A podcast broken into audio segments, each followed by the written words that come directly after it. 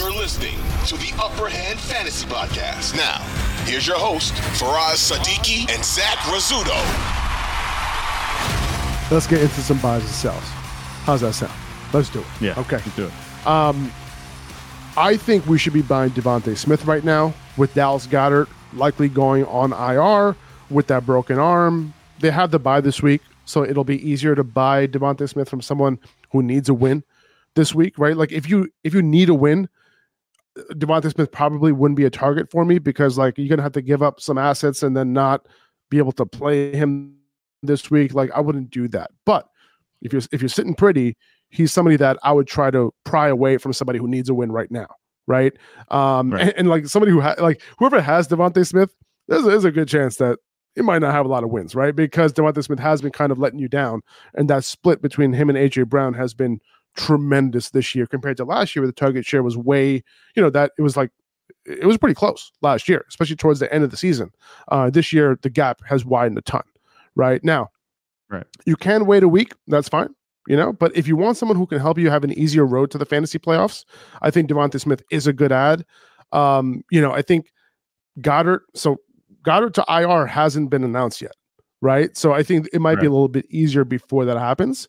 Uh, Dwain McFarland from Fantasy Life provided the numbers on this. Without Dallas Goedert playing over the last two years, DeVonta Smith has seen his target share bumped from 23% all the way up to 30%. His receiving yards have increased by 33% per game as well. Now you have to expect AJ Brown to continue to demand, you know, 30% plus target share. You know, it's been a 32% for the year this year. Uh, but Right. Goedert was getting a 19% target share this year. Smith was only getting 21%. So I think there'll be a significant bump for DeVonta, regardless of the matchup. You know, one good thing is that we know that he's a very good wide receiver. That's number one. Number two is that another good thing is that he's going to have some competitive games coming up here, right? Chiefs, Bills, 49ers, Cowboys, a matchup against Arizona in the fantasy championship as well when Goedert is back. So that's not bad either, right? So you have a few Right. Few things going here for DeVonta Smith. Like one thing that I like about this is like I know I'm trading for like a good wide receiver. Like we know he's a good talent. So so at least you know we have that going for him. And then the target share increase, you know, should be pretty well expected here, I would say. Yeah, I, I think that you lay it out pretty perfectly. and I think that you also look at it these next two weeks, they're ideal for moving off of DeVonta Smith. Like, you know, if you want somebody who's going to be like, oh, I'm open to moving off DeVonta Smith. If he has a bye in week 10 and then a tough matchup against the Chiefs in week 11, it's going to be a competitive game. And like you mentioned, competitive games the rest of the way. But that's a tough matchup against the Chiefs. That's two straight weeks where it's like, okay, you're either not going to have him in your lineup because he's on bye, or he's got a tough matchup where he might have a quiet week. So whoever has him might look at that and be like, I'll move off him now while the price is high. But you're actually kind of buying low here because of what he can provide the rest of the way. You mentioned that playoff schedule that he has. He's also going against the Giants in the fantasy playoffs at that point, and he had a solid game against the Cowboys. You know, obviously he scored the one touchdown, kind of saved his day. But he's turned things around these past couple weeks. And then he mentioned also Dallas Goedert going out. That makes a big deal. It's a big difference because it's just going to stratify this passing attack even more. And it's going to force Jalen Hurts to look DeVonta Smith's way more often. And I think that's like kind of deserved. He's a very good receiver. He just hasn't been getting that target share because of the way AJ Brown's been playing. Maybe that quiet game by AJ Brown standards against the Cowboys last week might help turn things in DeVonta Smith's favor coming out of the bye. We've seen it happen all the time. Look at what they did with CeeDee Lamb, the Cowboys, where they come out of the bye and suddenly he's featured in the offense. They might audit their offense and look, okay, DeVonta Smith needs some more targets. You need some more looks. You could be buying low here. They might come out of the bye and look a lot different on offense. And a big part of the offense that's going to change might be DeVonta Smith having a larger workload. Yeah, hundred percent, man. All right. So who who else do you have as one of your buys? Yeah, so it's another wide receiver. And I'm going to buy Adam Thielen. I know you had mentioned it earlier in the podcast that we might talk about him, but this is my buy. It seems like an easy one, but it's worth mentioning. You know, just today on things that won't happen every week or very often at all for that matter is both Chuba Hubbard and Miles Sanders each getting 14 plus percent target share in the game. That happened just twice all season, and it happened this past game for the Panthers against the Colts. Thielen's officially on the longest streak of games this season without scoring a touchdown. Two games. That's it. He's finished as a wide receiver 24 and a wide receiver 42 over the past two weeks. He has fewest targets in a game against the Colts and Kenny Moore since he had in week one. So lucky for Thielen, he won't have to face Kenny Moore every week. He's got a strong enough track record this season for us to give him the benefit of the doubt. You know, so I think after two down performances in the game log, you have to look at him as someone that can bounce back very easily in this offense. You know, he's been the top target in this offense the entire season. He's still averaging a 28% target share and 30% air yard share this season. He's definitely worth a heat check to whoever's got him in your league because the Panthers offense goes as he goes. You know, if Adam Thielen doesn't have a good game, then the Panthers offense isn't having a very good game. But we've seen Adam Thielen be the engine before. I think he can get back to doing that after two down weeks by his own standard. He's also got two solid matchups in the next three weeks. A date with Dallas is less than ideal in week 11, but who knows? Maybe you could pull a Garrett Wilson, score a long touchdown against Dallas to salvage his day in that one. Adam Thielen should be able to turn things around. He's the undisputed top target in this offense. I think the price isn't going to be any lower than it is right now the rest of the way, assuming that things get turned around. We're not going to see Bryce Young throw three interceptions in a game the rest of the way in every game. So I think that there's upside here to be had. People might be, you know, a little disenchanted with the, what they've gotten from Adam Thielen these past two weeks. I'm looking to buy him where I can. Yeah, and I think you know he has some pretty good matchups too. Like Dal, I mean Cowboys. I'm sorry, Chicago this week, not bad at all. Dallas, a little bit of a tough matchup, um, but after that, pretty good. Tennessee, yeah. Tampa Bay, New Orleans, uh, and Atlanta. They have been some of the worst defenses against slot wide receivers. Okay, so that's what you're looking for, right? We we've talked about New Orleans multiple times. We talked about Tampa's slot defense multiple times. Uh, not great. Okay, so right. um, that's something to to consider. Okay, um, I'm looking at Tampa's defense right now. Just double checking on that. Yeah, Tampa, like like we talked about Noah Brown's matchup last week. Thielen's going to be seeing that in a couple weeks, so yeah. pretty good. Um, I do it like is- it now. I would say that you know Adam Thielen. I'm not sure how many people want to get rid of Adam Thielen. I mean, he's had in PPR, he's had some. You know, even even in in uh, in, in week eight against Houston, eight for 72 and 11 targets. Not bad. You know, he right. just hasn't hit that right. ceiling since week six before his bye, um, and he had the tough matchup this past week against Kenny Moore. So and Kenny Moore ended up having yeah. two pick sixes in that game, which is as absolutely many, insane. I forget they said as many touchdowns as like Panthers receiver. No, I don't even know. Like there's some crazy stat, but he threw, he had more touchdowns than the Panthers on the day. It was hilarious. Moore's pretty good. You know, you got to give him that. He is a good cornerback for sure. Um, all right. So my next buy, James Conner. Okay. Jonathan Can- Jonathan Gannon, the head coach for the Cardinals, have has already said that James Conner is ready to go. He was just activated today off of IR. The 21 practice, 21 day practice window has activated he should be available this week against Atlanta at home. This offense is about to get a lot better with him and Kyler Murray back. He was a solid RB2 without Kyler Murray. He was averaging five targets per game with Kyler Murray last year, only two and a half targets earlier this year with Josh Dobbs. Okay. Um, it, it's, it's, it's funny because Keaontay Ingram actually took some carries away from Conner earlier in the year. And I think that the team at this point knows exactly who Keaontay Ingram is. And I don't see that happening at all at this point. Okay. So I'm expecting right. a larger role overall for Conner than we saw earlier in the year. Overall, Conner's last seven games last year, he didn't finish outside the top 15.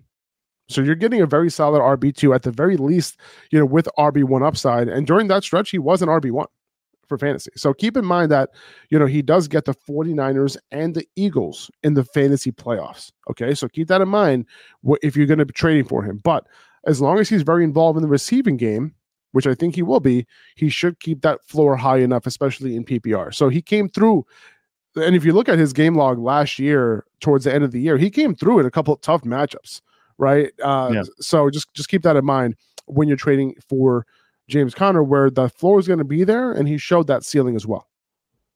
Yeah, and you have to you have to consider that the Cardinals' offense is going to be getting a lot better this week. You know, maybe in the first couple weeks of Kyler Murray being back, you know, the offense is going to spin its tires a little bit. But I think at a certain point, a couple weeks in the season, when you get Kyler Murray back, you get James Conner back, and the offense is going to look a lot different than it has the past couple weeks, especially compared to last week with Clayton Tune. And Josh Dobbs is doing a fine job. But I think that the offense overall will have a better shot at overcoming those bad matchups, you know, because Kyler Murray will be back. We're so used to looking at the Cardinals, you know, this whole season as just like this, hmm, you know, middle of the pack offense. They kind of fall victim to tough matchups, but these games could end up being competitive. You know, the 49ers are sliding a little bit. The Eagles aren't infallible. you know, we just we just saw that they're pretty good against running backs, but outside that, the offense overall being better is also going to benefit James Conner here. So I think that the fact that he's missed those games, and you know, he hasn't done too much in the game log this season. He's been solid, but not hitting that ceiling that we saw at the end of last season, like you mentioned. I think that makes him a pretty obvious buy. You know, moving moving into this week. So I, I'm with you on that one too. I have another buy his name is Lamar Jackson. and put simply, Lamar is suffering from success. I don't know if you've seen that meme of DJ Khaled, you know, that's uh, the album cover or something like that. It's like suffering from success. That is what's happening with Lamar Jackson right now. It's the same phenomenon we saw with Dak Prescott earlier this season against the Giants, Jets, and Patriots when he averaged 12 points per game and three blowout wins. It's been the same thing for Lamar these past couple weeks. Would you believe that he's finished outside the top 15 in three out of the past five games? He's only scored six touchdowns over the past five games, too, and he's a QB 16 in that span. So he's averaging 17 points per game as the QB 16 over the past five weeks, which is pretty damn good. But there's a good chance that whoever has him hasn't noticed that significant drop in production from the first four weeks when he's averaging just under 22 points per game. Lamar's got some matchups on tap in the next few weeks that should be much more competitive than last week's drubbing against the Seahawks, including games against the Browns, Bengals, and Chargers. The Browns, he just last the last time he played the Browns, Lamar Jackson, he torched them, but that was with Dorian Thompson Robinson at quarterback. It's going to be much more competitive, I think, this time around. That's only going to help Lamar Jackson. Those touchdowns that have been appearing in Gus Edwards' game log over the past few weeks because of positive game scripts and blowout wins, they should be making their way back over to Lamar's game log. And the price for Jackson right now is as low as it's going to be moving forward, especially with the trade deadline approaching a lot of leagues. If you could turn a Jared Goff or a Trevor Lawrence into a Lamar, you know, in some sort of package deal, I'd be really interested in making that upgrade to put my team over the top, make a run at the playoffs because Lamar has been very quiet by his own standard these past few weeks.